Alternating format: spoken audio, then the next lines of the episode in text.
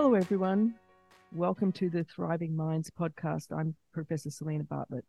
Today, we're joined by Dr. Pandey. She's an assistant professor in the Department of Psychiatry and Behavioral Sciences at SUNY Downstate Health Sciences University in New York. It's a great honor to have her today, and we're very excited to have you on the podcast. We're really interested in your recent set of publications and, and research demonstrating the important impact, not just of genetics, but also the impact of parenting.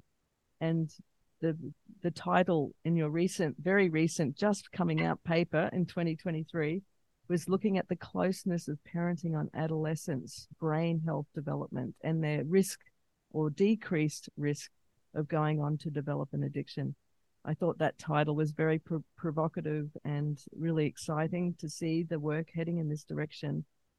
Uh, so, on this podcast, we're really interested in helping people meet you as an amazing woman in science with, with a family yourself, but also understanding the science that is starting to illuminate the important point of how us as humans, whether it's parents or people or mentors, have a huge role to play in the prevention of alcohol use disorders and also to help people and parents or others listening. Many here will have teenagers and uh, other things. And if it's not alcohol, it's something else like uh, gaming or phones or other things to help parents and us heal and also to come up with better strategies for preventing alcohol use disorders and addiction, not in, in our children, but also in ourselves. Thank you so much for giving us your time. Would you like to tell everyone a little bit about yourself? First of all, thank you, Dr. Bartlett, for having me on your wonderful podcast. Um, so, as Dr. Bartlett has already introduced, I work in uh, SUNY Downstate uh, Health Sciences University in Brooklyn, New York. Uh, I'm a social psychologist uh, trained in interpersonal relationships and social cognition. I'm most interested in examining how our social relationships across our lifespan can affect our mental health. Um, sometimes exacerbate problems, sometimes actually help um, and buffer us from mental health problems. And that's uh, one of my main interests. And I'm intrigued by how social relations can do that.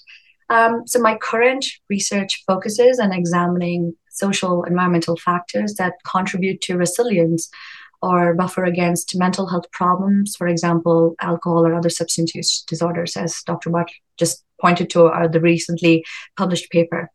Yeah. So uh, I think everyone would like to know, and specifically me probably, um, when the data came in, what was your aha moment when you first saw the data revealing the role of parenting? And I, I know there's a significant set of data around this now in the last couple of decades in promoting and preventing alcohol use disorders. And I mean, you're looking at this from a, uh, you, you said COGA, but that's the collaborative of genetics of yes. alcoholism that's been set, that was set up, you know, two decades ago to look at the genetic risk factors behind alcohol use disorders. I've never seen um, the focus move around this subject except for on the other side. You know, I just did a really huge interview with Dr. Anda, who's the pioneer of this work, and it totally changed my understanding of alcohol use disorders as well. So, do you want to tell everyone what you felt when you saw the data? Yeah, Absolutely. So you're right. Uh, the study actually uses the data set from COGA, that is the collaborative study on the genetics of alcoholism. So, as you said, uh, two decades ago, the study was launched, and uh, the main focus was to understand the genetic impingement or, like, you know, the genetic transmission of alcohol use problems. But then the focus slowly changed to like understanding alcohol as a very multifaceted problem. And um, and I'm very happy to like come out with this aspect of how uh, not just the study of like alcohol leading to impairments, but also like can there be like protection against developing alcohol use problems? So um, I was building on the known findings about parenting affecting brain development and risk for developing alcohol or substance use problems. And then I was wondering if parenting behaviors could actually protect or buffer children who basically have a higher genetic risk or those children who came from families with higher density of you know family alcohol use problems from developing alcohol use disorder themselves. And it was, you know, very exciting to see that they actually do. Parenting behaviors do seem to buffer um, high risk children. Genetic risk, basically, in the COGA study is assessed as like, you know, if you have um, so just to step back a little bit, the COGA study looked at these probands or subjects that they were recruited in phase one who actually had alcohol use disorders, were like diagnosed with alcohol use disorders. And those um, individuals were brought into the study, and then a, a, family tree was created around them, where, like, you know, their parents, their siblings, their um, partners, um, and their children were all studied.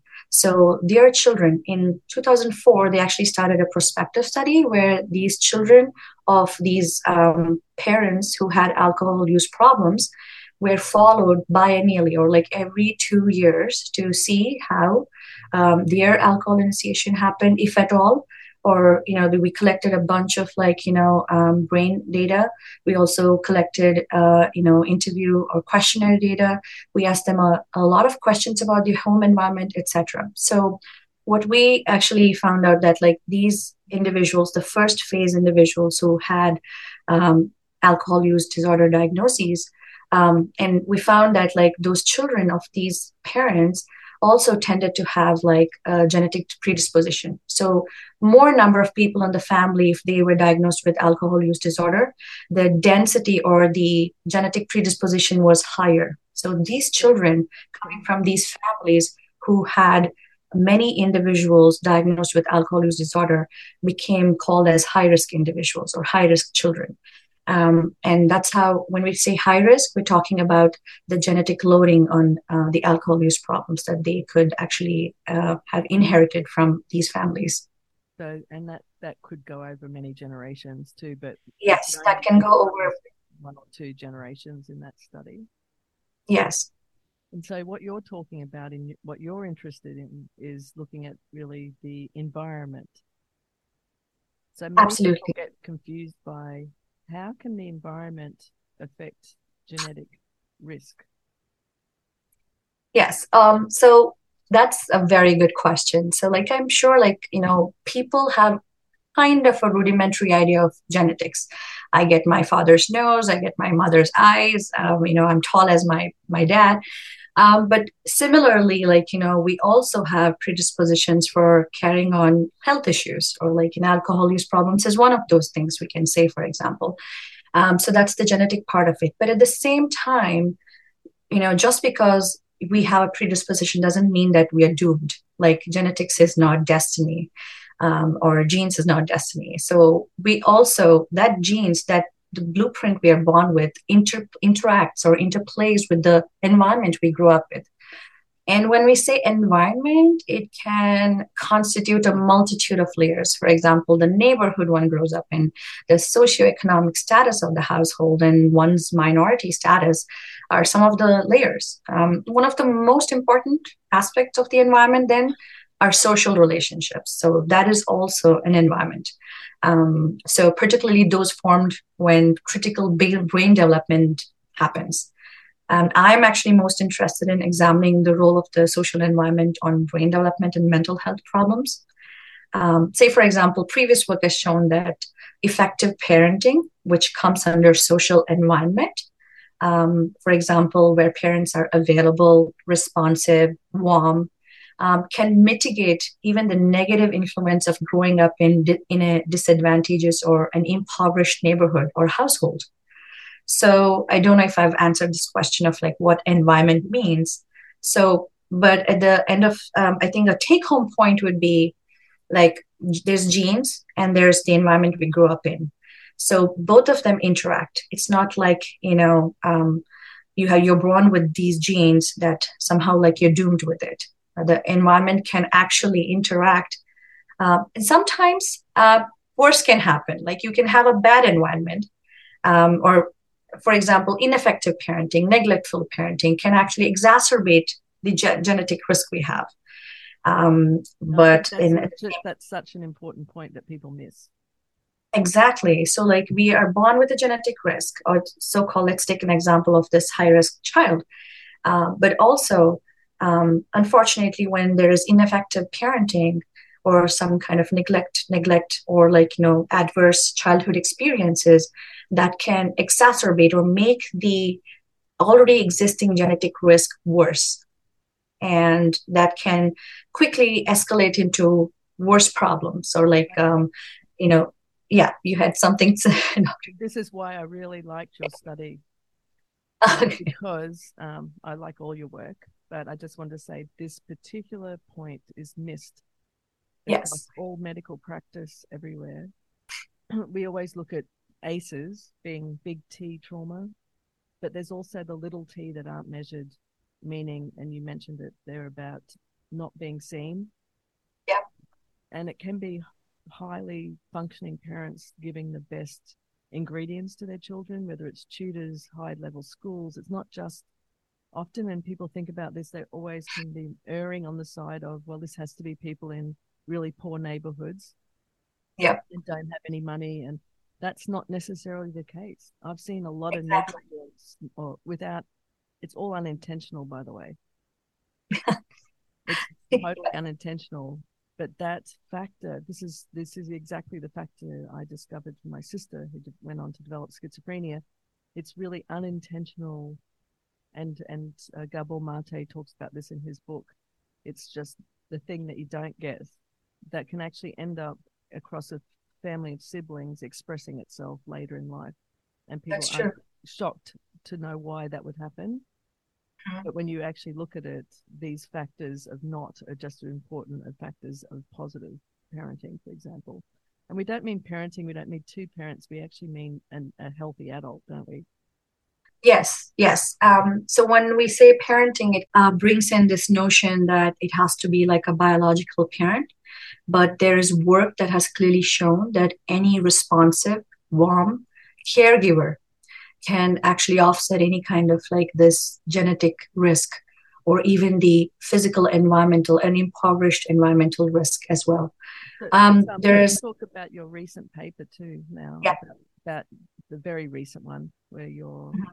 Clearly your work and your group and and your colleagues talking about i thought this is really amazing closeness like the subjective um, reporting of close in adolescence reducing the risk of becoming going on to binge drinking or other things do you want to talk about what you discovered there Yeah. Um, so when just like you know we spoke about in the previous points, parents can wield a dual impact on children, or let's say when we're talking about biological parents as such. And in this study, uh, we looked at only children who reported living with their with both biological parents between the ages of 12 to 17. And um, as I said, parents can wield a dual impact on their children. That is, we are all aware to some extent as to how parents can affect children. We are the genes that transmit, and we just learned about that. We just talked about it. But parents can also affect children through their parenting behaviors. Um, however, parental alcohol problems can also affect parenting behaviors here.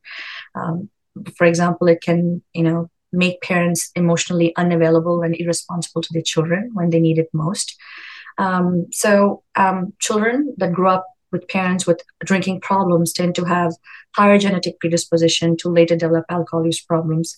Um, so, there is extensive work that has shown that even before initiation of drinking among children of parents with alcohol use disorders or parent problems, they show neurocognitive impairments, or, for example, in more um, simple terms, in EEG recordings, certain neuroelectric components like a P3 uh, component or P3 amplitude and neural oscillations. That's basically uh, the measures that look at the dynamic interactions between the or within regions um, in response to a stimulus.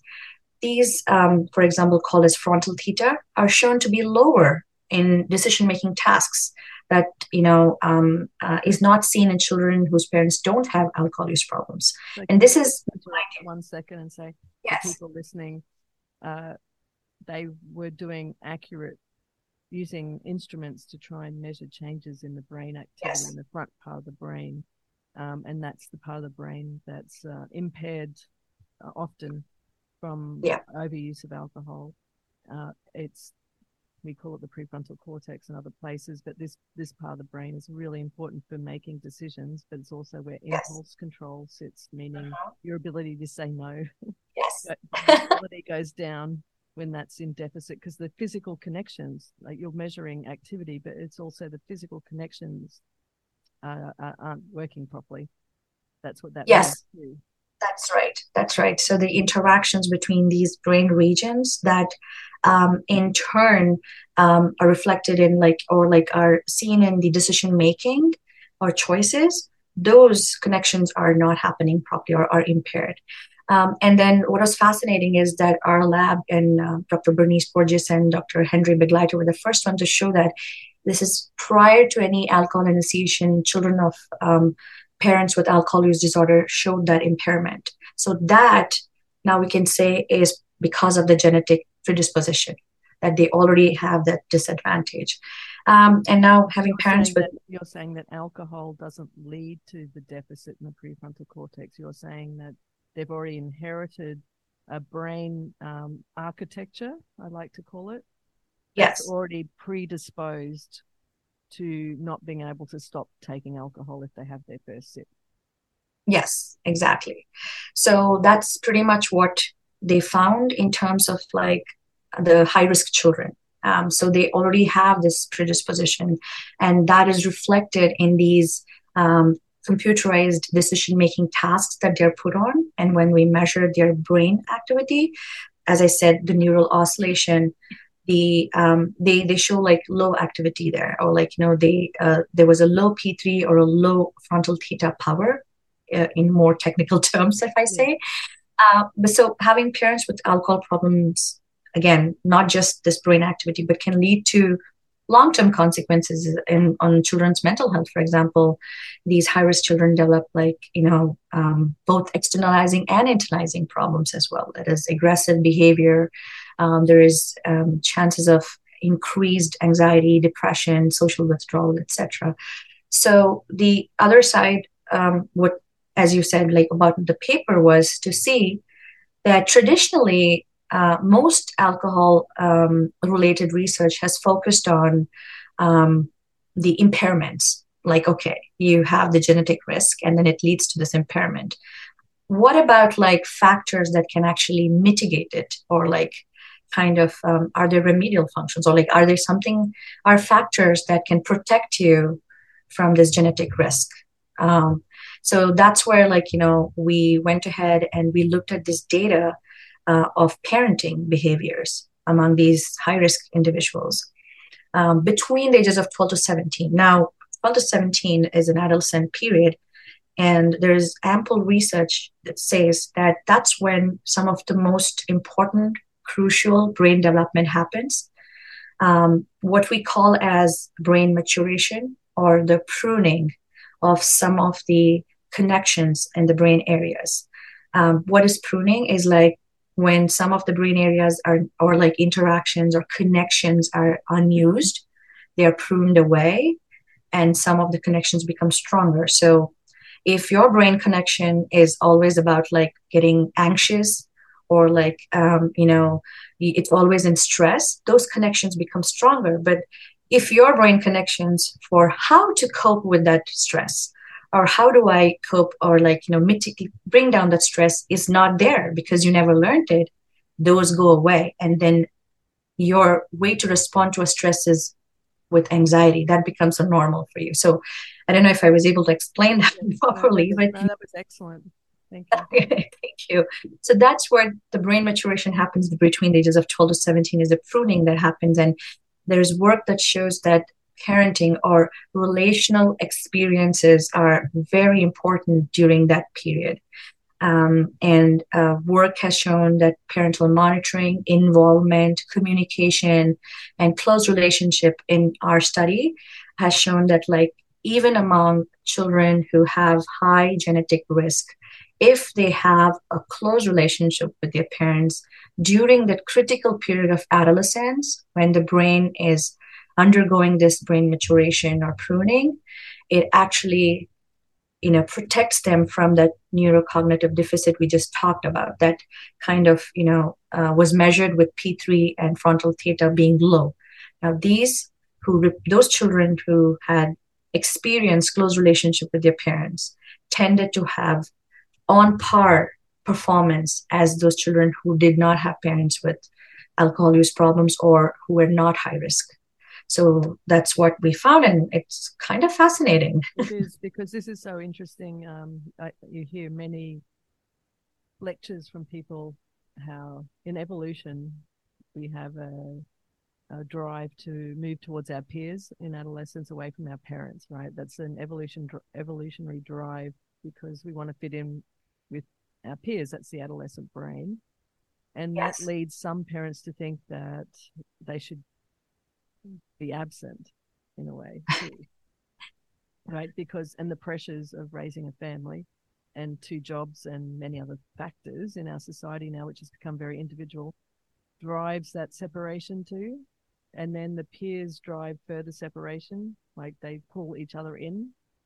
Yep. and because there's already a, a sharp disconnect to the parents during adolescence right? Because they're they're with their peer group and then they're all talking about how much they hate their parents etc yep. so staying close to your kids despite the negative consequences and pushback is not an easy task that's true that's true but what I've heard from many other people in this space, they're saying it's very important for parents or, or a mentor or whatever to stay or healthy adults to be still wrapping around the adolescent children's brains and, and people. That's I agree. I mean, adolescence is a very challenging period. Um, as you rightly pointed out, Dr. Bartlett, like, you know, there's always a pull from peers um, there's already like a little bit of like disconnect from the home front but at the mm. same time you know uh, there is no taking away from the importance of parenting it has even been recently in another work from our lab, which I'm leading the paper on, um, and hopefully it will be published soon. We looked at an fMRI study, uh, and uh, these are young adults who report about their uh, closeness with their parents, the how involved their parents were, how uh, the communication with their parents were during adolescence, and uh, whether or not their parent had knowledge about their whereabouts during their adolescence. Um, so these um, were examined on these young adults, the association of these parenting behaviors on these young adults, um, uh, decision making during one of the uh, often used tasks called a go no go task. It's almost like you keep going, I mean, you keep pushing a button on a certain number of like stimuli and then you stop for a certain kind of stimuli. Like if it's a plus, you keep hitting, and if you see a cross mark, you stop, you hold back it's again, as Dr. Bartlett rightly said, it's about inhibition. Like, how do you stop yourself from a behavior, right? So, we tested this and we found again um, a kind of like, you know, added evidence for this current paper that we're talking about that involvement and communication with closeness with, um, you know, adolescents during, um, um I mean, with parents and adolescents between them actually is associated with more optimal decision making and you know better inhibition. And this has been seen in you know the brain functions associated as you said the prefrontal cortex and you know anterior cingulate cortex all brain areas associated with decision making. And it's so fascinating isn't it? And i know you've also yes. been an author on some papers looking at divorce and separation. I yes. want to speak to the impact? So that's um, we. I think there was a recent um, paper that's probably still not published. It's in a bioRxiv. If I'm not wrong. It's actually looking at parental discord, uh, and then um, there, I think like um, it's still in the works. I'm not the first author on that paper, so I'm not fully particularly clear about like what the um, um, the findings of that paper are. But pretty much, I feel like you know parental discord is another environment, social environmental factor that probably comes under ineffective parenting behaviors. So, like the more parental discord that actually exacerbates or like can actually like lead to worsen the genetic risk that you already have. So, so sometimes parental discord, do you want to name some of the factors? Yes. So, in, to directly talk about some of the questions was like, you know, did the the adolescent actually see their parents argue a lot? um, did they like you know hit each other like they were even you know hit each other they disliked each other were they constant bickering that they you know were exposed to so these are some of the questions that we asked them and we put pulled all those questions together to make one concept called parental discord so constant exposure to parental discord can be one of those um, not so effective social environments that we talk about I'm also um, interested in divorce, um, and is because that is obviously parental discord, but I've also seen situations where uh, that can also be helpful. It is when sometimes, if, for example, I can just think about if there is one parent who has an alcohol use problem and um, the child is taken away and the other pro- parent seems to be more effective in their parenting strategies or behaviors that can probably be better for the child. Um, so i mean that is that is more in terms of like hypothetically thinking. Yeah. we may have to like look at the data to see if that is true. But given all the previous research one may assume or think that like it's not just your own biological parents even when you have a responsive caregiver who's not necessarily a biological parent um, these children can thrive. They can actually beat the odds, if you may, um, against any kind of genetic predisposition that they have.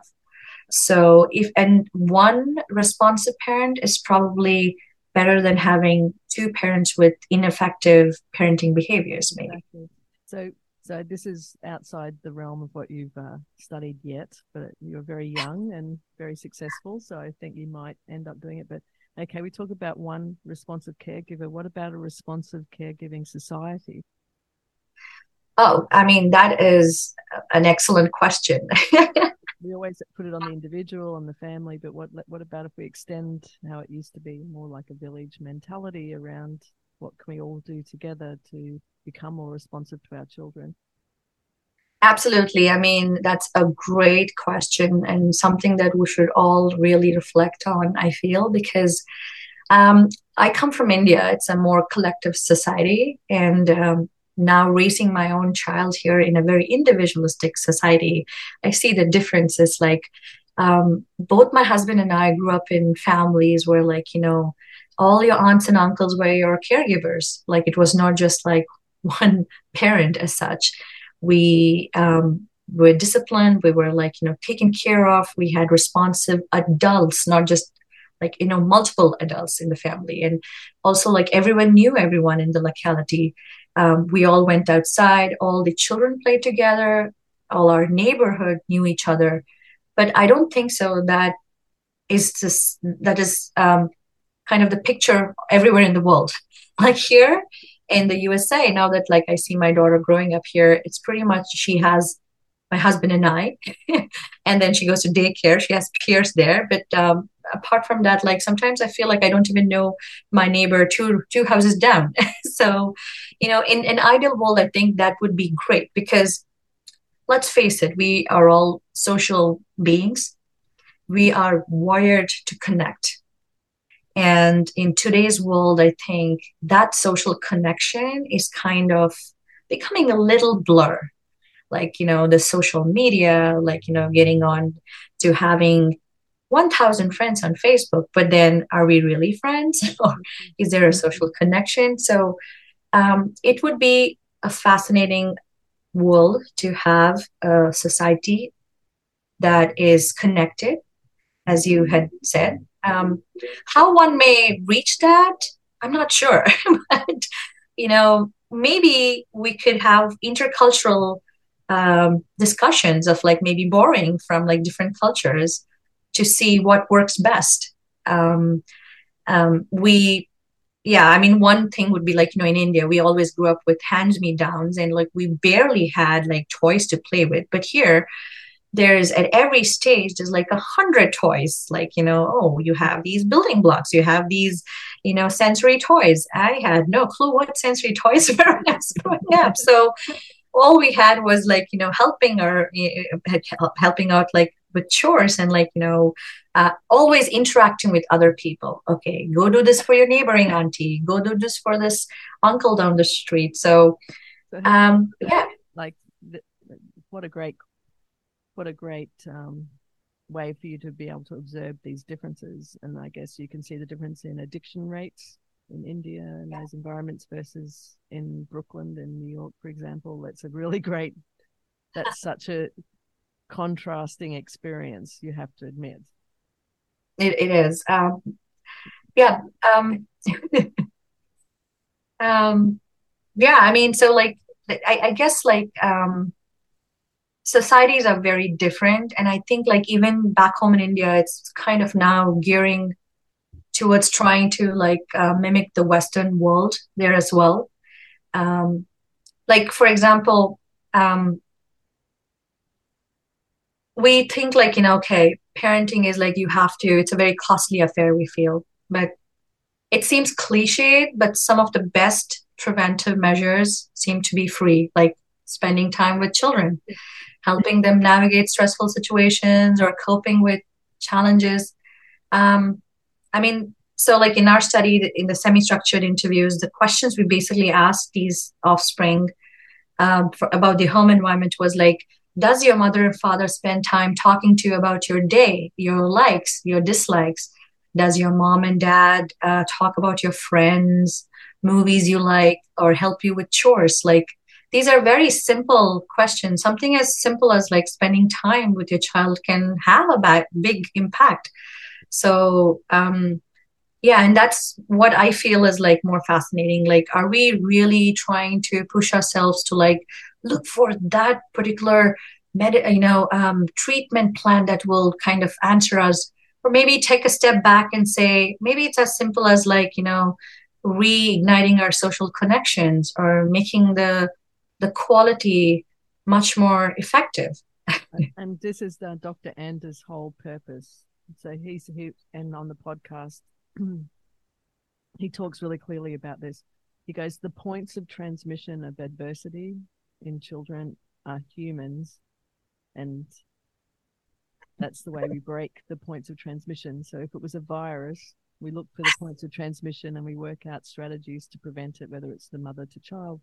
But in this case, we don't do that. And and that's the most important effective public health intervention that he can describe and think of is just what you said, and it's all free. And because it's free, that makes it harder because there's not people out there pushing it because it is free. Yes, that's true. I mean, that's true. That's, I mean, it's sometimes like because it's free, it's also, I don't know, the value for it kind of goes down if um, somehow, like, well, people can't make me. money out of it in that sense. Yeah. exactly. Um, uh, uh, it's it, it's also yeah and it's also kind of i feel sometimes people are skeptical. Hmm really? Like i spend more time with my child is it's going to really work? Well, well try it. marketing campaigns like you can market something for you know 299 but then increase it to 29.99 its value increases for someone. Yep i bet we should create some pods and say um, come spend time with your child for like five bucks an hour. And maybe it'll be a hit so i think the uh, it can even be as little as five minutes kind of like for, for practical advice here and it's not just biological here i think we want to really emphasize that every single person which is why we mentioned society yeah. anyone can do this across the whole lifespan to start to see people and see them like for who they yeah. are.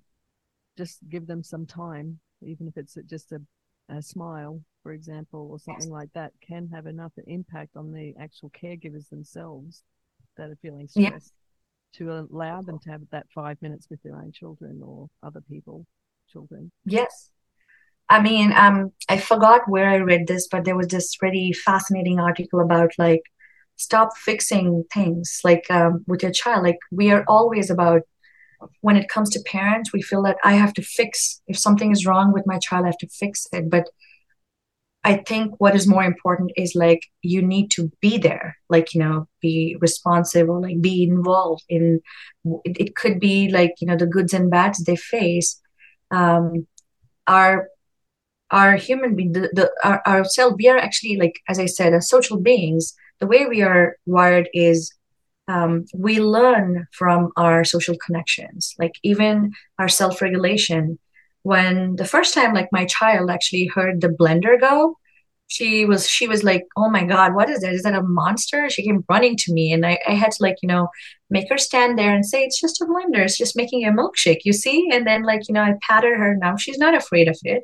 So that's you know translates to every other anxiety provoking issue in our life or decision making problems in our life right? So like we look back on how we were able to regulate that anxiety that was created by some small thing as a blender to something large as like you know a breakup. How do we cope with that? We learn that from our home environment where like you know okay um, calm down. I can make better choices or like you know i can think about this so that yeah so for me it's as simple as like okay let's not fix it. Or it's not about me saying hey it's a blender. Don't be afraid of it.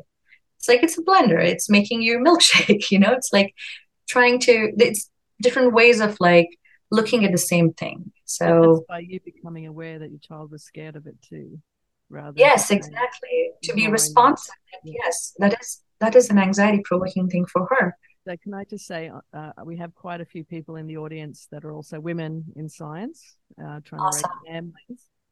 And so, as two women in science that are raised, I well, my kids are in their twenties now, and I'd made tons and millions of mistakes. And for someone that you, where you have a two-year-old running a big yes. lab in New York, do you want to give them some tips about how you can still stay involved with your kids and also be a highly successful scientist in a very competitive environment in America?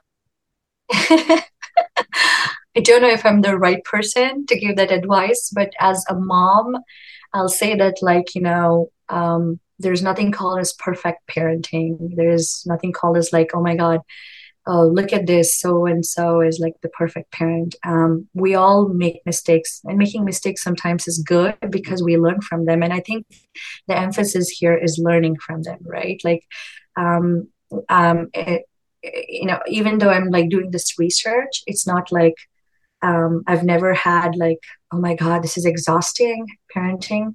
It is sometimes because there is also, for example, I'm going to throw in a little bit of research here. There is also work that says that um, parent-child relationships is bi- bidirectional. That is, both the child's temperament can also affect the parenting behaviors. So if there's a difficult child and we know, like parents know it, sometimes if there's a difficult child or a child with high impulsiveness, it makes parenting challenging. And so as much as like this paper seems, oh, it's fascinating, but it's easier said than done sometimes.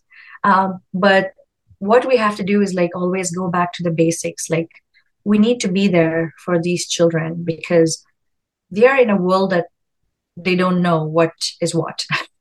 they don't know the dangers. They're all learning. Everything is new for them. Uh, just yesterday, I saw my daughter's eyes light up when she saw the first snow. Like, you know, now she's a toddler. Of course, she went on the snow when she was a year old, but then this was different. She was like, snow. And then it's a new experience. You know, for me, it's so boring. I'm like, I see snow everywhere. and I'm like, I'll have to shovel. But then it's fascinating thing. So spend that time you know it's it's small things like you know you can spend five minutes here you know call your child. She's if, if the child is like wants to play in the sand like wants to touch something. So these small little things can make big impacts. We don't have to think that oh my god i have to buy that fancy toy that my neighbor bought for your child. That's not important. Um, i think one take home, take home message from the paper that we were talking about is all about the closeness you develop. And that closeness um, can be ignited by all these small little things, like, you know, talking to them, just, uh, um, you know, asking what they feel like, or like, you know, if they don't like something that they're eating, what are they going through? Like, you know, once they understand their emotions, they're able to do it. Those are actually um, the uh, behaviors that are reflected in the working of the brain areas that later on lead to you know better decision making emotion that um, every interaction we have with a human is generates a biological response in the other exactly. Person. yes. And, and, if you don't mind me uh, saying like i was i found parenting very stressful when i was running my lab at ucsf and some of the and it's awful that you only remember the bad moments which i know there were tons of really good ones but I remember having to get the kids to school before the PI meeting, you know, where everyone in the center would meet on a Monday at nine. And I was racing the kids to school. But my daughter, who's second, who's like quite young, she always had hair that would never be brushed. It was always knotted. And so I used to end up developing a coping strategy that was, if you knew my research now about sugar addiction, was the only way I could get her to sit still so I could get the knots out of her you know, like it was, uh, and especially living in America, because I'm from Australia originally, the food there that you can provide your children is terrible. Like the amount of sugar. But anyway, it made her really calm and I could get her to school without matted hair. But that's one of my many coping strategies of things I regret that as wish I knew differently now. no, I think your focus should also, as you said, there are like these many, you know, good and nice moments also that you shared. I think those are something that we have to keep building on. Uh, there's never going to be like, a, you know, a perfect parent, a perfect day, a perfect child. We're all like, you know, um, products of the dynamics of all of these um, aspects you know? So um like i can tell you like when my daughter started daycare it was stressful for me. Like i was like oh my god she has to be in there by 9 a.m and i'm like she's not waking up she's not waking up. Like oh do i wake her up? And then i'm like oh brush your teeth fast. And i'm like wait step back. She's a two year old she just wants to play with a toothbrush. She doesn't know what school is and like how that is going to be a stepping stone for whatever. So i'm like you know what? It's okay. If she wants to sleep in so this morning, she wanted to sleep in. She had a rough night with coughing. She wanted to sleep in. I said, I'm not going to wake my poor kid up. I texted the school and said, she's going to come in late. And that's it, you know? Problem cleared. so I didn't have to like rub my anxiety on her that she's getting late, which in her two year old, like uh, almost three year old mind doesn't know what late is. my, my main concern was speeding around Berkeley through all the stop signs trying to get my my concern was I had to be there by nine. anyway, that's um that's just the nature of what everyone's experiencing out there. I know for sure that that's happening. Yeah, I think the pandemic has made it even more worse, right? Like uh, we are all hunkered down at home, and we ourselves don't have the social connections that we used to. Like um, we don't no longer are able to go out. I mean, a year ago we could just not go out and socialize and like you know meet people. So that made it even more worse. And um, even some of the research now is showing that like even just talking to someone just having someone to listen to or uh, it, it, it's really helpful. So our social connections are important. So just as we head to the conclusion here so alcohol use disorders are still being treated the same way people look at the alcohol, you have to be abs- abstinent. There's all sorts of different programs and retreats and treatments. Um, but we do now know with pretty significant high levels of evidence around genetics, epigenetics, now microRNAs, social interactions, we know that adverse childhood experiences play a significant and large role in the development of addiction later in life. We have really strong evidence for this, but still, healthcare professionals and others are still treating the disease it, as a disease, which it is becomes because it changes brain development. How do we start to change the way uh, medical practice, healthcare professionals, and others start to support and change the risk of developing alcohol use disorders in, in you know, the population in general, but people that have already experienced it? How do we start to change and shift and this is a this is a significant issue in Australia right now, where they're trying to restrict alcohol consumption in Indigenous communities again. Um, but what do we do to start shifting our society's understanding of how to change this? I mean, that's a great question. I mean, so I'm fully aware. Actually, currently, I'm not fully aware what healthcare professionals are currently doing to support parents or like you know, out, you know, offspring uh, who have high risk for alcohol use problems.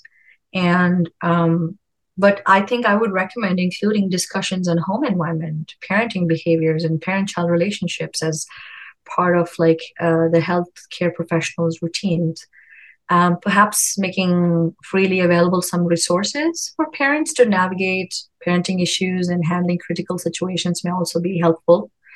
And um, it should also be, I mean, um, I think noted that uh, the way I look at it is that alcohol and substance use is as old as our human civilization. And I'm not sure if we can ever have a world free of alcohol use, but what we can be sure of is how we can manage it and can mitigate its impact on the brain and behavior. So, the years of addiction research has established that addiction creates this vicious cycle that, you know, problem drinking can impair brain functioning, which in turn may lead to poorer choices and more problematic drinking and so forth.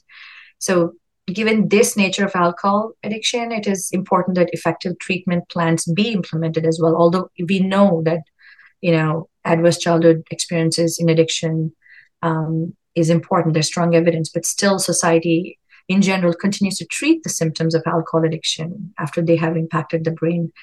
That's but there is also evidence that with such treatment and abstinence, some, if not all, of the brain impaired brain functions can be restored.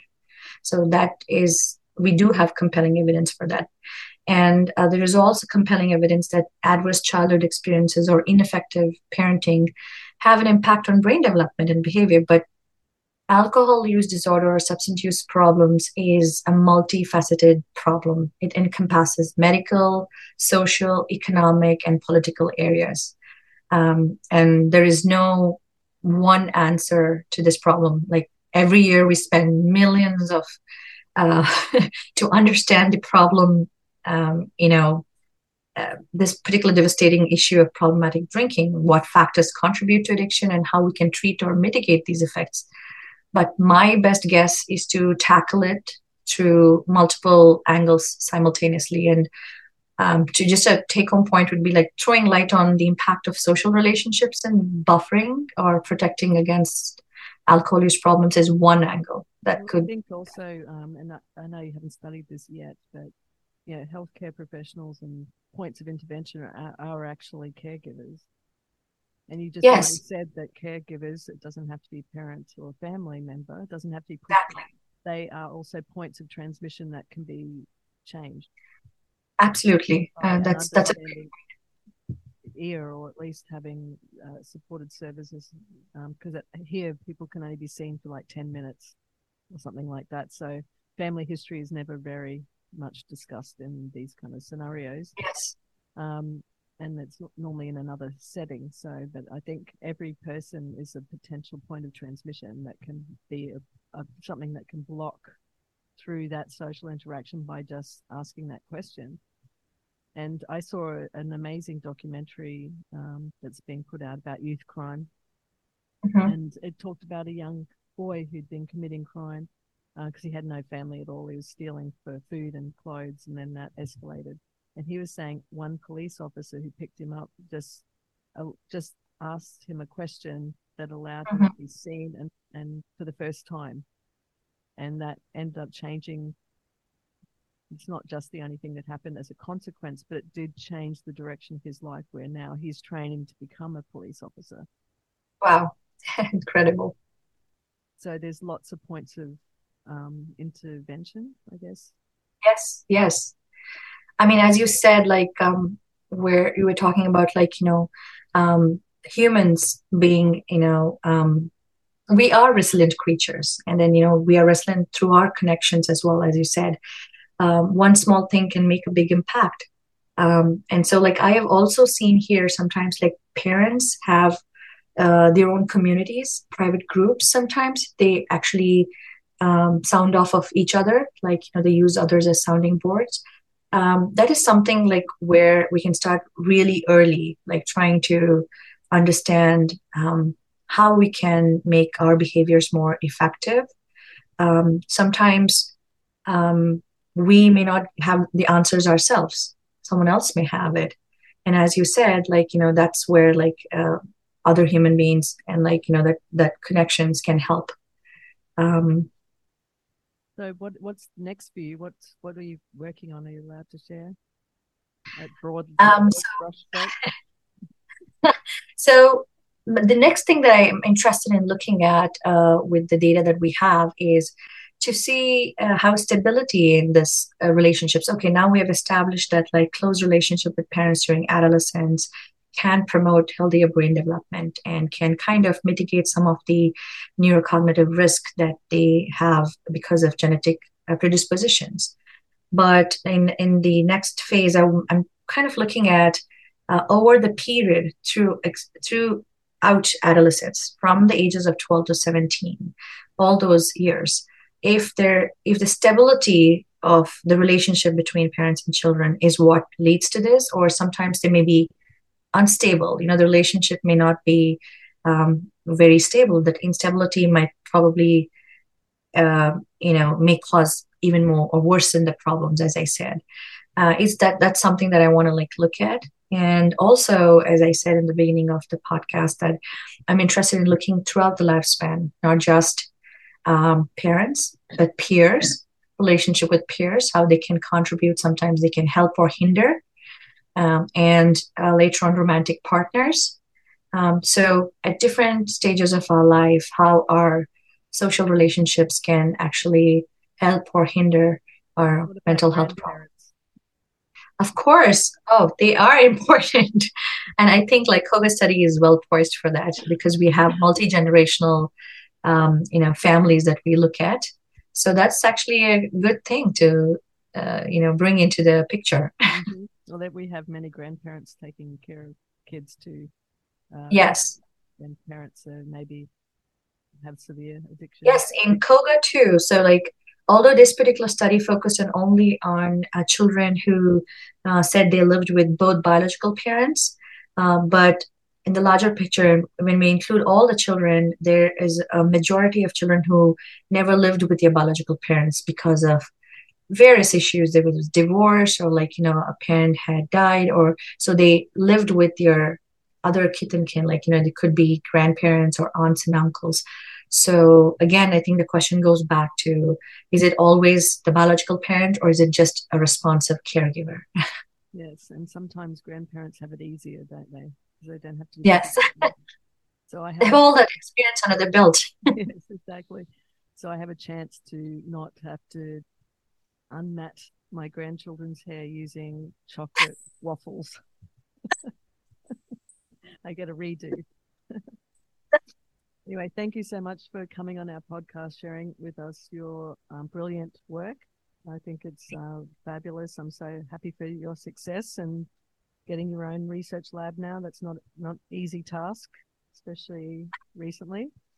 So I wish you all the success in the world and and mothering as well. The, these two tasks are simultaneously quite difficult to achieve, but you're doing it. So well done.